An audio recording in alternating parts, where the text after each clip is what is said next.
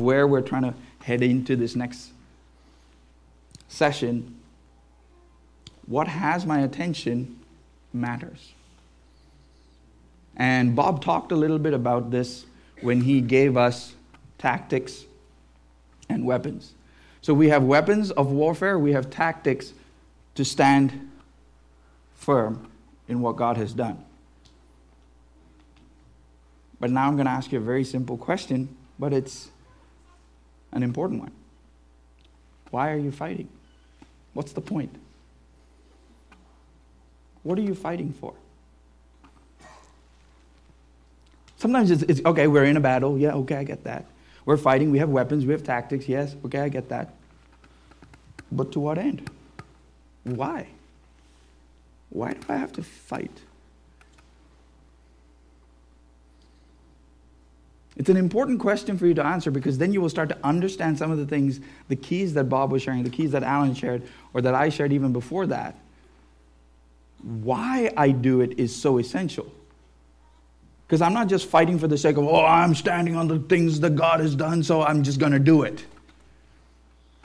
So what? What is going to be achieved from it? Think about a war zone, okay? If you're fighting for survival, it's a good motivator. Like if you say, I'm just trying to make it through the day, that's why I'm fighting. Sure, that's a good motivation for a few days. But then what? Okay, now I've survived, or I'm surviving. So what? Which is why, in any international conflict or any place where there is a war zone, anything that's not a skirmish or anything that's just not a, a short a short battle somewhere there has to be a deeper reason for why we're in this war otherwise you're ending up fighting something without understanding why you're doing it. Is that making sense? So, for people who are in long term conflict, and that's what I want you to understand what you're going through as it's a long term conflict. It's not the short game. The enemy doesn't care about your job, he doesn't even care about whether you get COVID or not. But if you can use certain things to usurp, to, to eat away at certain things in you where you lose the perspective of, my house is not here, my kingdom is not of this place. Everything that Jesus went through was all a little, just little twists, little things to get him off course. But he says, My food is to do the will of my Father. And for us as believers in Jesus Christ, that we have to be, remember, he's not after the small things. He's not even after the things that seem to be bothersome. Our enemy is after undermining your walk with God in a totality. If there is a generation that follows after you, that they would be undermined. That 10 generations from you would be undermined because of the distracted work that He did in you today. These are the things that I want you to just keep a hold of because we're not dealing with just circumstances. So, in a war, you, there has to be a goal that goes beyond the immediate win. Do I want to be well? Do I want to have a good job? Do I want to have my relationships all in order? Yes, yes, and yes. And we pursue those things, but with a view to a long goal. I am not of this place. I want to see the kingdom of God established while I'm alive. I want to see the goodness of the Lord in the land of the living. But not for my gain. It is well with my soul. When you say something like that, it's not saying, I'm willing to accept what happens to me. But rather, it's a statement of, I know the rock on which I stand. So I'm willing to traverse, or I'm willing to walk through rather than stop. Because the enemy of your soul wants you to just stop and try to get into survival mode. Survivors hunker down. Fighters push the front line. So there is things that we're experiencing in our society, in our families, in our relationships These are all places where a war is being fought, and I need to say, no. I'm taking a stand. So that's where that word stand firm comes from. And this is where it relates to what we're dealing with.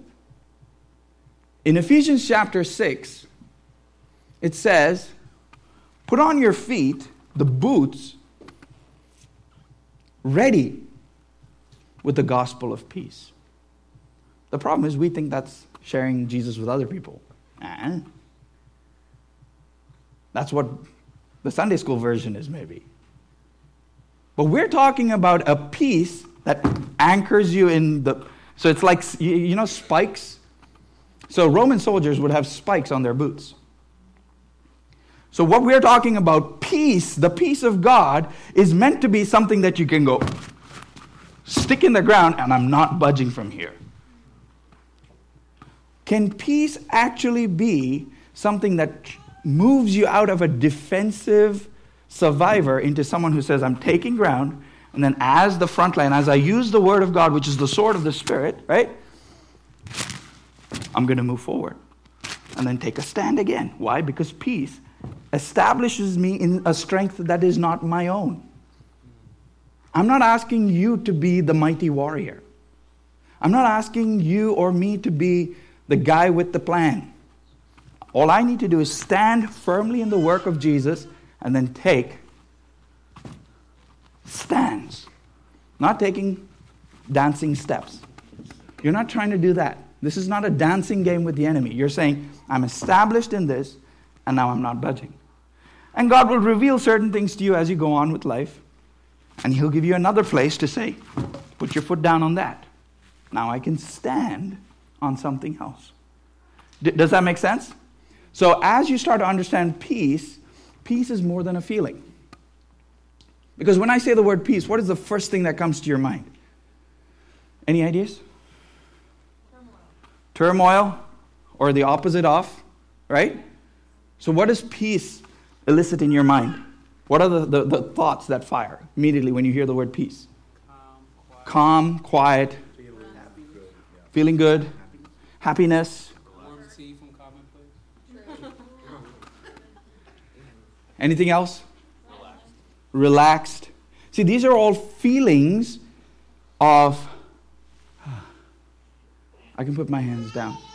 It's a put my hands down kind of a feeling. And that is a gross misunderstanding of peace. Okay? So I want to erase that off the whiteboard for now. Okay? Our established understanding of the word peace, I want to take that off the board just for now. And where these all these emotions that you're talking about or these feeling based responses to something where they come in because it is a, a relevant part but it is not peace. Okay? So I'll tell, I'll, I'll, as we talk through these things, I'll show you where that comes back in. But there are two words in the Bible that are used for peace that are most commonly known. One is the Hebrew word shalom. Okay, so if you know any Jewish friends or you're Jewish yourself, you're very familiar with the word shalom.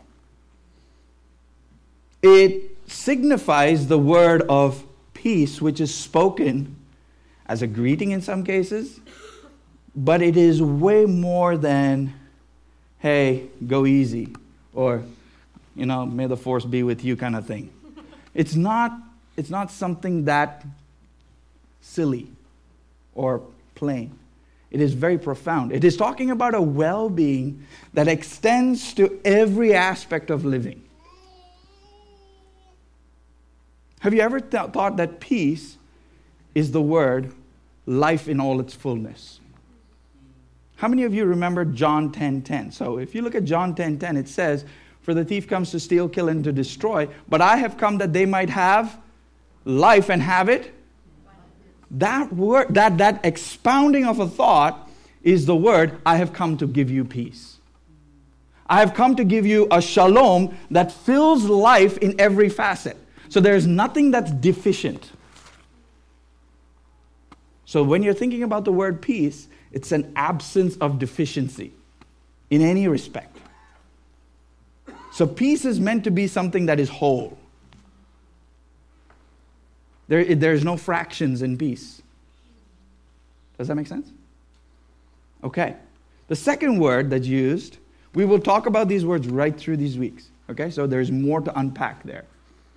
The second word is a Greek word called irene, okay, which is where we get the name Irene. For those of you who know an Irene, it is where we get this understanding of peace, but which is a harmonizer, a, a joining together, a bringing together. That first song we sang, You Hold All Things in Peace, in Irene.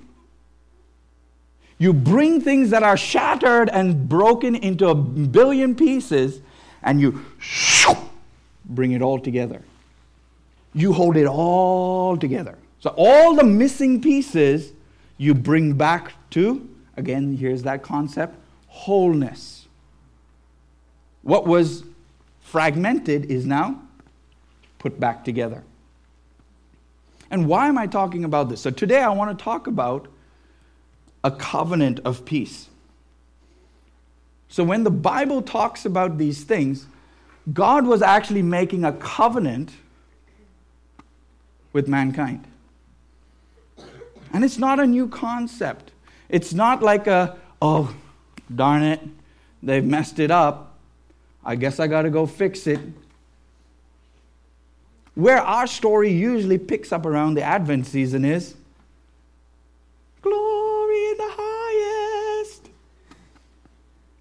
peace on earth. That's, oh yeah. And so, so the moment we see the word peace, Advent season, peace on earth and goodwill to all men. That's where we pick the story up. Uh-uh, it, it, this goes way back. This wasn't a, oh, I think I got to think about something quick. So let's send Jesus. This was the plan from the start. Peace was an overflow of God's relationship with us. It was a definition of our status with Him. Everything that happened in God's home, in God's presence, was wholeness, was peace. By definition, everything that everywhere God was and His people were was peace. So I'm going to take you back to some familiar scriptures and we're going to unpack it a little bit. In Isaiah chapter 61, this is a very, again, Christmas season, this shows up a lot. The Spirit of the sovereign Lord, God, is upon me because the Lord has anointed me to bring good news. So, this is where that gospel part comes in. This is not supposed to be, oh, I'm going to tell you what the options are. No, this is the good news that God wants to declare to you and to your household this morning. He has told me to bring good news to the poor. He has sent me to bind up the brokenhearted, to proclaim liberty to the captives, and the opening of prison to those who are bound. To proclaim the year of the Lord's favor and the day of vengeance of our God, to comfort. Again, here's the, the context of peace to comfort those who mourn. To grant those who mourn in Zion, give them a beautiful headdress instead of ashes, the oil of gladness instead of mourning the garment of praise instead of a faint spirit, that they might be called oaks of righteousness, the planting of the Lord, that he may be glorified. It's important for you to understand that Jesus came with a mandate to bring peace to brokenness. And this is why I'm going to set this very carefully but I want you to hear it. We do live in a fallen and broken place, but He is our peace. Can you say that with me? He is our peace. Do you live in a broken world? Who is our peace? So, what is He? The fixer of things that are fragmented. So, when I see you, when I see my life, and the mess I have made of it, and the things that I have not understood to date, the things, the truth that I don't walk in yet, He is the fixer.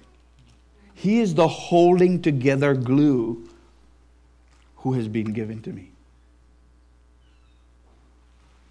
We will talk about that more later. Luke 2:14 Glory to God in, in the highest and on earth peace. Here's that word Irene, right? Among those with whom he is pleased. Isaiah 9 verse 2 The people who walked in darkness have seen a great light. And those who dwell in the land of deep darkness, a light has shone. I want you to see that there was something that happened from union and wholeness. Suddenly, there was a break. Wherever God is, there cannot be brokenness. I want you to start seeing that.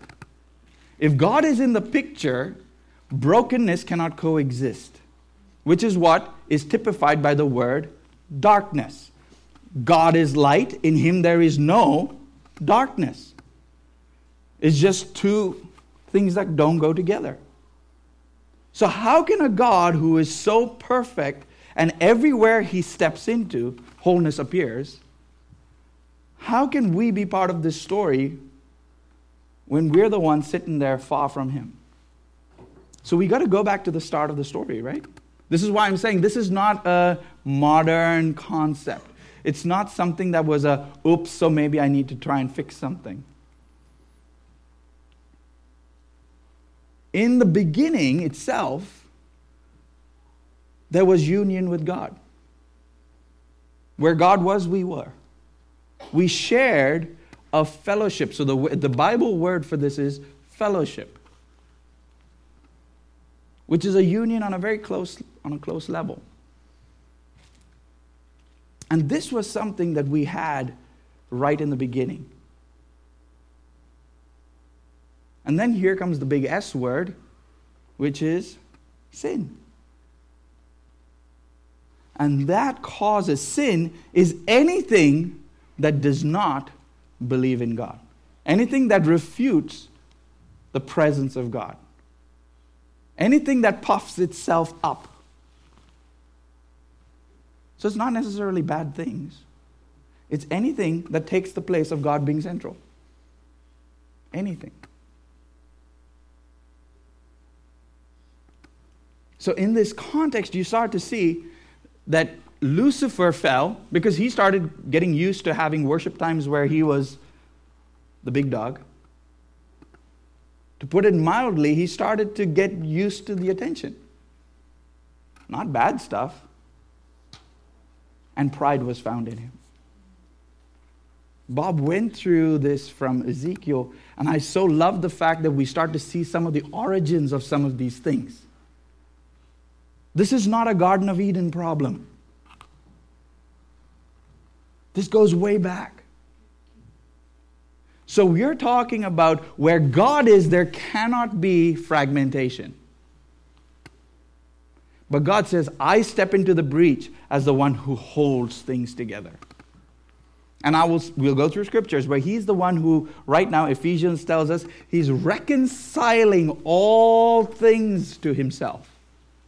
On earth, in heaven, under the earth, all things are being joined together so that it fulfills the purpose that it was made for, which is to glorify God. All things glorify God. So that must be the sum result. So when we start to see where, where humanity has gone off track, God says, separation has caused a lack of peace. So can you say can you see that word? So when sin entered, sin immediately caused lack of peace. What was what was joined has been pulled apart. Now, this is where we come, with, come to the concept of not having peace with God, because now God is not connected to us, and we are not connected to Him. And that's the awareness that most of humanity has been troubled with, pursues in all kinds of forms. There are people trying to find God in all kinds of avenues. Why? Because this separation is a deep void that has to be filled. Let's continue. In Luke chapter 1, it says, Because of the tender mercy of our God, whereby the sunrise shall visit us from on high, to give light to those who sit in darkness, and in the shadow of death, to, to guide our way, to guide our feet into the way of. So when we talk about Jesus coming, so this is Luke talking about Jesus coming, but he takes that Isaiah passage and he expounds it. For those who have sat in darkness, he says, the sun has started to shine, and those people who are sitting there like, I don't know how to find my way, he says, he guides our feet to the way of peace. So when you read in Isaiah chapter 9, the popular verse that we read at Christmas time, which is chapter 9, verse 6 For unto us a child is born.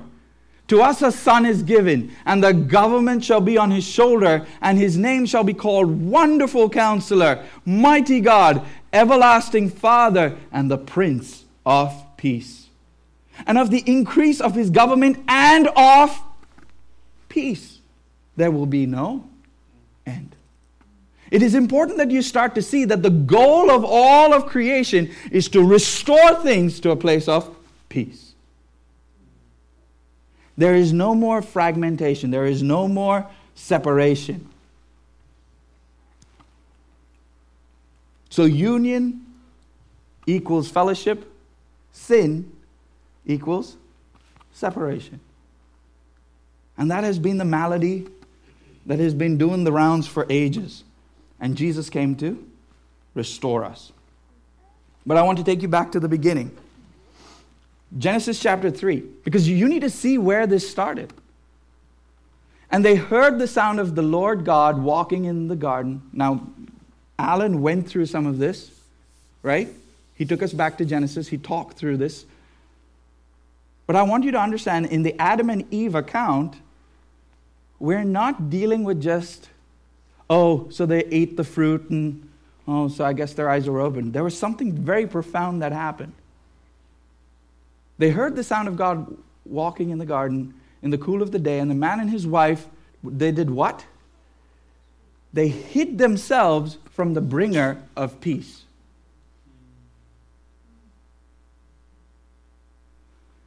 And from the presence of the Lord God among the trees of the garden. But the Lord called to the man and said to him, Where are you? He wasn't playing hide and seek with him. It's not like he didn't know where he was. He's like, why? The question is more, why are you hiding? Why are you hiding from me? You know you can't hide from me. I created everything that you're hiding behind.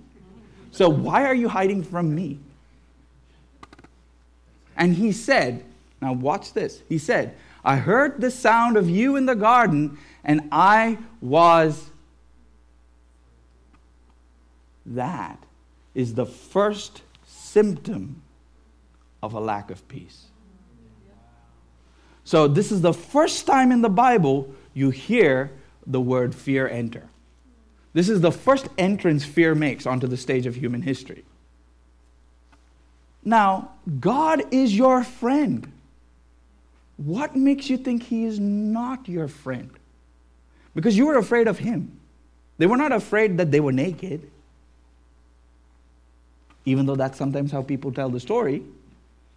What were they afraid of? They were afraid of him knowing that they had eaten and done something he said not to do. Immediately, a conscience that was seared that said, I have sinned. I have separated myself from my union with God. So that's where fear shows up. And then go a few generations later. Now, now this is what I want you to see. These are all symptomatic. Now, there is no peace. Fear has entered the picture. Generations start going forward. Now we're a few generations in, about eight generations in. The Lord saw that the wickedness in Genesis chapter 6, verse 5, the wickedness of man was great in the earth, and that every intention of the thoughts of his heart was evil constantly. How do you get from I was afraid of you in the garden to literally devising every form of evil, we're now what we call the broken world. This is how long game your enemy is. He wasn't after the dang fruit. He wasn't after, like, Eve tricked ya, got you to eat. No, it wasn't about the fruit. It was just the start of something that would undermine what God had already set forth. But we will find out. If you look at Romans chapter 1 verse 21, it expounds that thought about what God saw. He says, For although they knew God, all of these people had an awareness of who God was. They did not honor him as God, nor, they did, nor did they give thanks to him, but they became futile in their thinking. And their foolish hearts were a darkness, a separation consequence causes a mind and a soul to be so separate from the plans of God, from the purposes of God, that the devices of the man's heart starts to become evil constantly. Genesis 6 5. Uh, uh, sorry, Genesis 9 11. So now we're jumping forward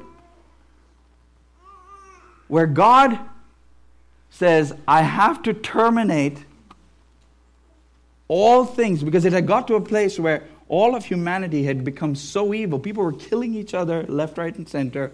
Every kind of abomination, he says, I have to put an end to it.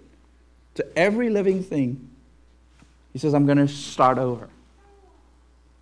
And there we start to see this, the account of Noah and the ark. And this is what God said to Noah I will establish my covenant with you, that never again shall all of flesh be cut off by the waters of the flood, and never again shall there be a flood to destroy the earth.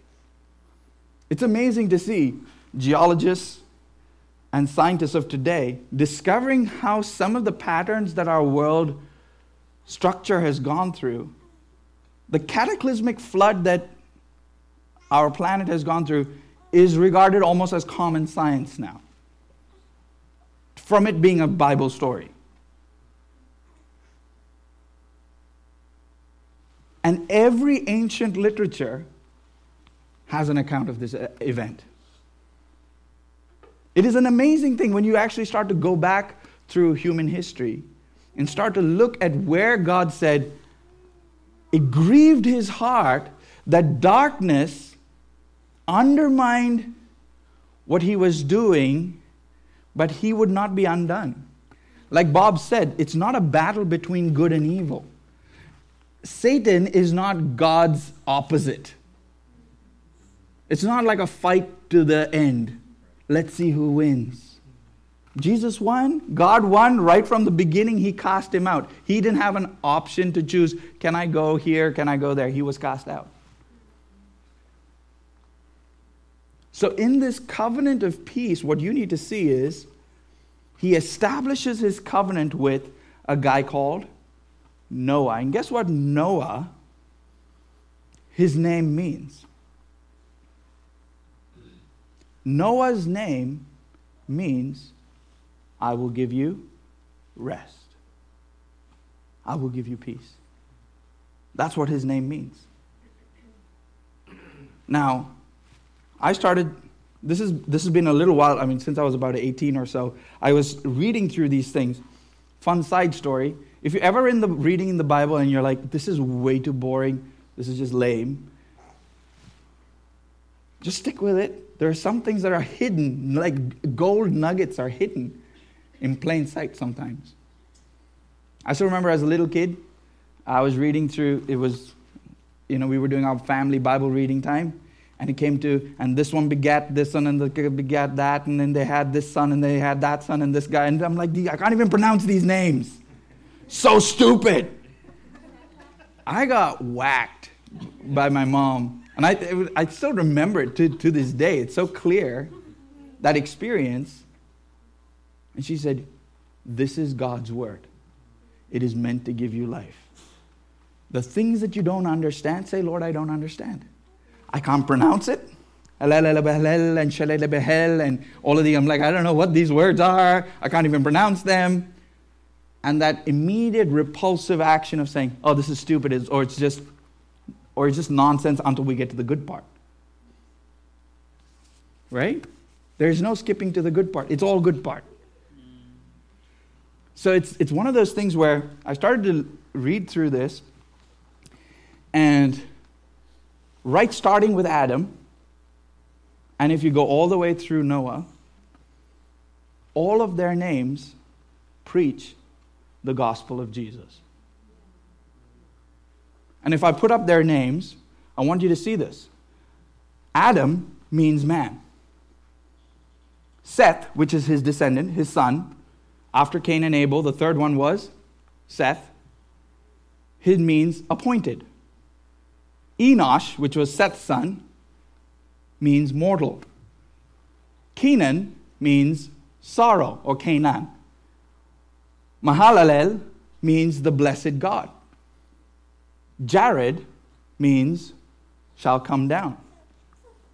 Enoch, who was his son, means teaching. Methuselah, who is the oldest guy in the Bible, his death shall bring.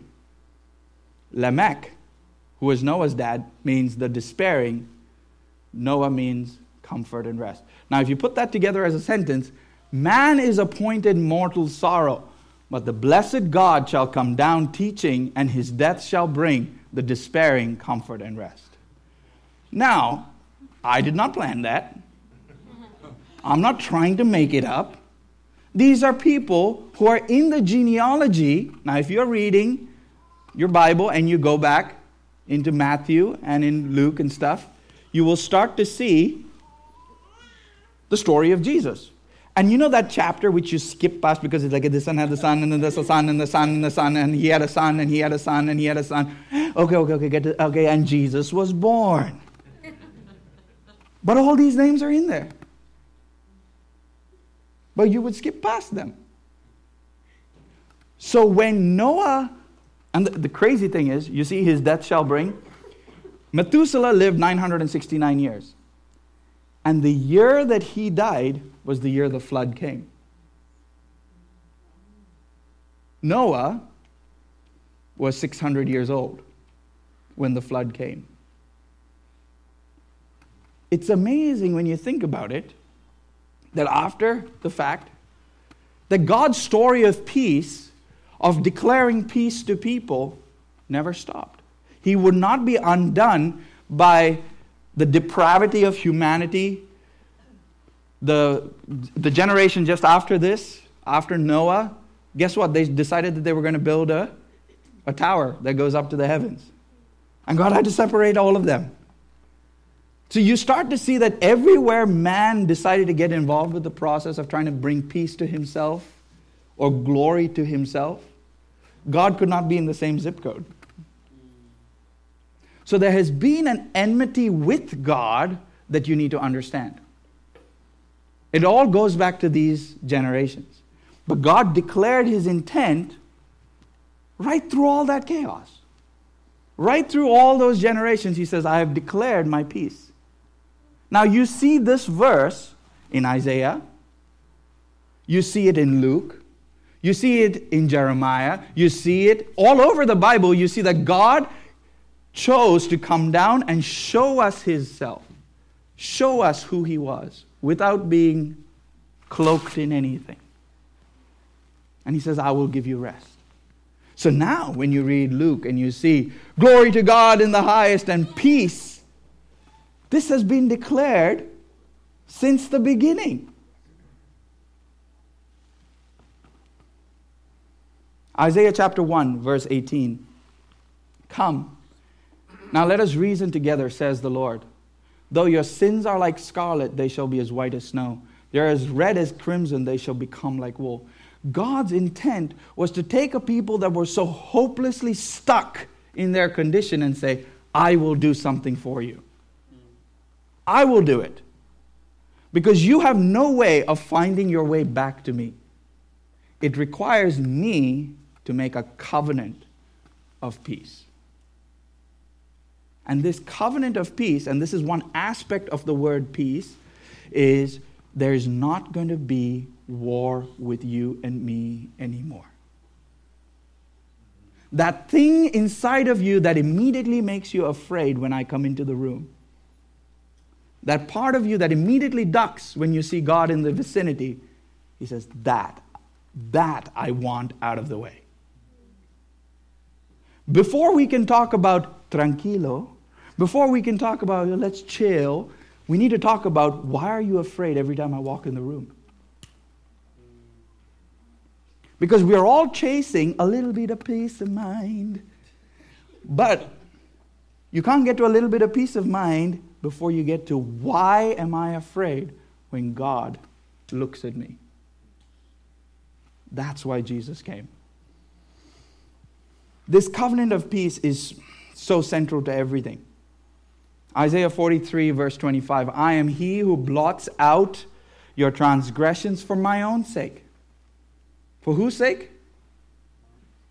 Because he knows that if he leaves us by ourselves, we will figure out a new way to mess things up. But for the sake of his heart, to have you in relationship with him, he says, For my sake, I will blot it out. Isaiah 54 and verse 10. For the mountains may depart and the hills may be removed, but my steadfast love shall not depart from you, and my covenant of peace shall not be removed, says the Lord who has compassion on you. Do you hear God echoing through Scripture saying, Stop fighting with me. I am not your enemy. I am here to help you. Why, Adam, where are you? Because there is a guilt that you carry that says, I cannot go before God.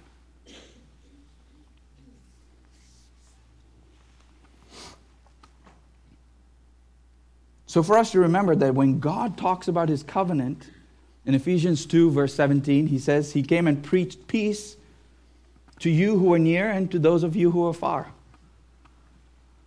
Right? For through him we have access through one Spirit to the Father. So now I want you to understand through the work of Jesus, and all of you in this room have the opportunity, and if you haven't taken that opportunity, I would encourage you to do it today. When you hear God walking in the garden, don't hide. He is not looking for a way to hit you. He has come to declare to you peace, whether you feel near God or whether you feel far away. He says, I've come to speak peace to you. And peace in the context of we're not enemies anymore. So you are now fellow citizens with the saints and members of the household of God.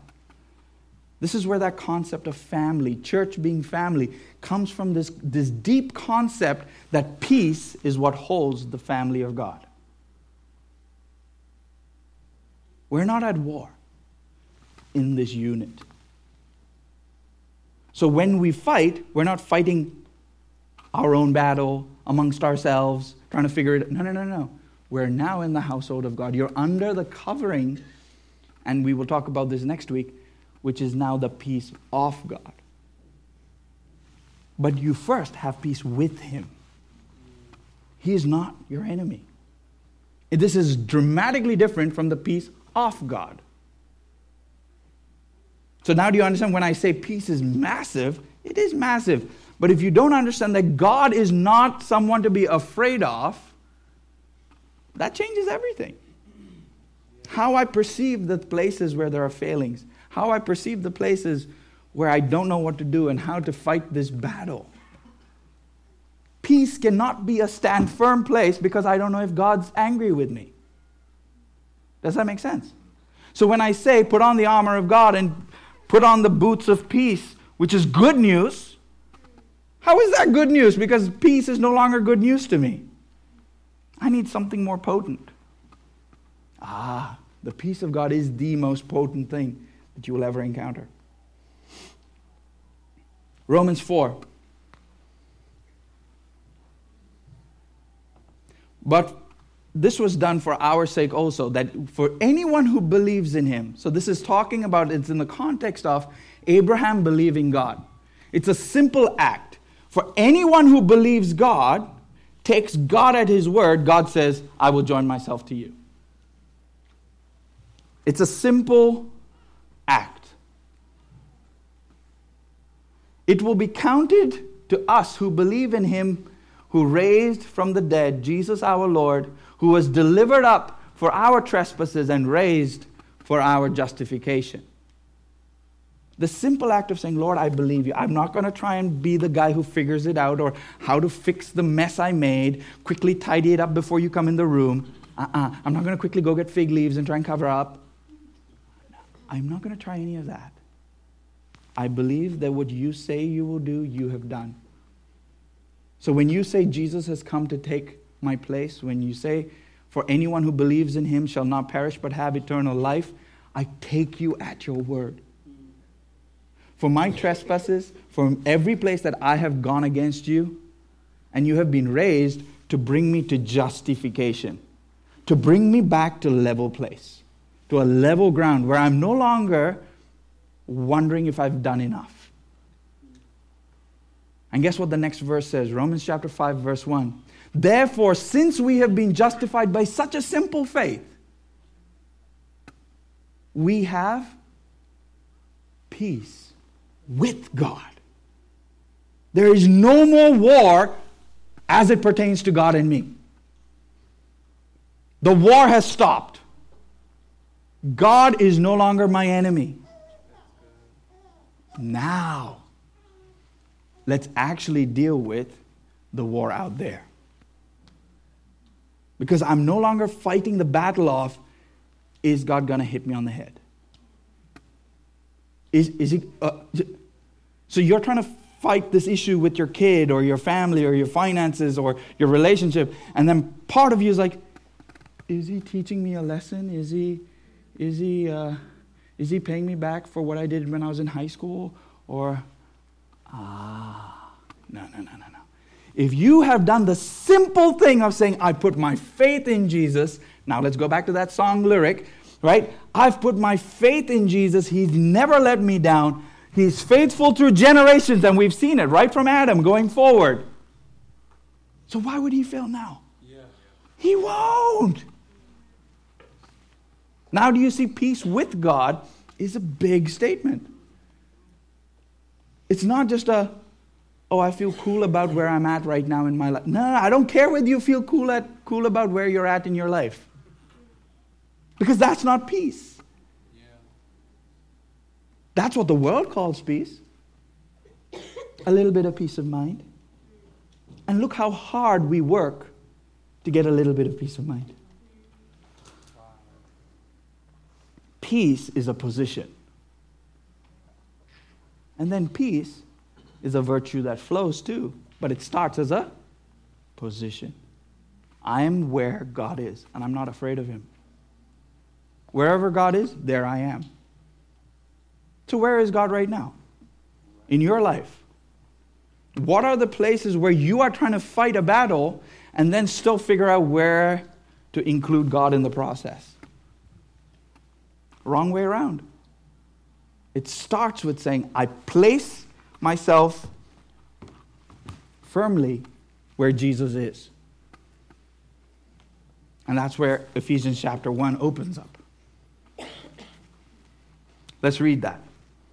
Ephesians chapter 1, verse 3 says, Blessed be the God and Father of our Lord Jesus Christ who has blessed us with every spiritual blessing in the heavenly places, even as he chose us in him. So where when we go in him, that's the only time this happens. So he chose us in him before the foundation of the world that we should be holy and blameless before him. In love he predestined us for adoption to himself as sons through Jesus Christ. Note, through Jesus Christ. According to the purpose of his will, to the praise of His glorious grace with which He has blessed us in the beloved Son. So Jesus is the one He loves to the moon and back, to put it in our language. Jesus is his favorite. And he says, You're with Jesus? You're fully covered. If you're with Jesus, you're fully covered. Your tab is not just accounted for, it's fully paid many times over going into the future. In him we have redemption through his blood, the forgiveness of our trespasses, according to the riches of his grace. I could not earn this. You could not earn this. And he says, out of my good pleasure, because I delight to do you good. This is what it means peace on earth and goodwill. I have the desire to do good to the earth. My desire is not to sit there like a taskmaster saying, I'm going to smack you, going to smack you. That's not God's heart. He says, My desire right from the beginning, even before the flood, was to do you good, which He lavished upon us in all wisdom and insight, making known to us the mystery of His will. Do you see how so many of these things were hidden? Just in that genealogy I showed you, what happened in the flood, what happened through Abraham, what happened through David. All of these things. I was just sitting there reading the genealogy of Jesus the other day. First of all, it's really cool that there he had three great granddads who, who were called Judah. But What's even more cool than that is the fact that you start to see Boaz, who was Ruth's husband, you see the story of God being woven in there. You start to see David, the king, who was a shepherd boy, who is his great great granddad, many times over. So, all these generations following all the way right up to Adam. He makes known the mystery of all of this. He says, Guess what, guys? This is it. I'm going to show you all of these things that have been in code pretty much for all these years. Here's Jesus. Look at him. According to the purpose which he set forth in Jesus Christ as a plan for the fullness of time, he set it forth as a plan. The enemy thought he was doing some big trickery in the garden. He thought, oh, I got them at the flood. Or he think, ah, I got them at Babel. Or he thinks, yeah, I got him when Abraham had to palm off his wife as his sister. You, you know, he, he thinks that he can subdue or distract or set off course, but God would not be undone.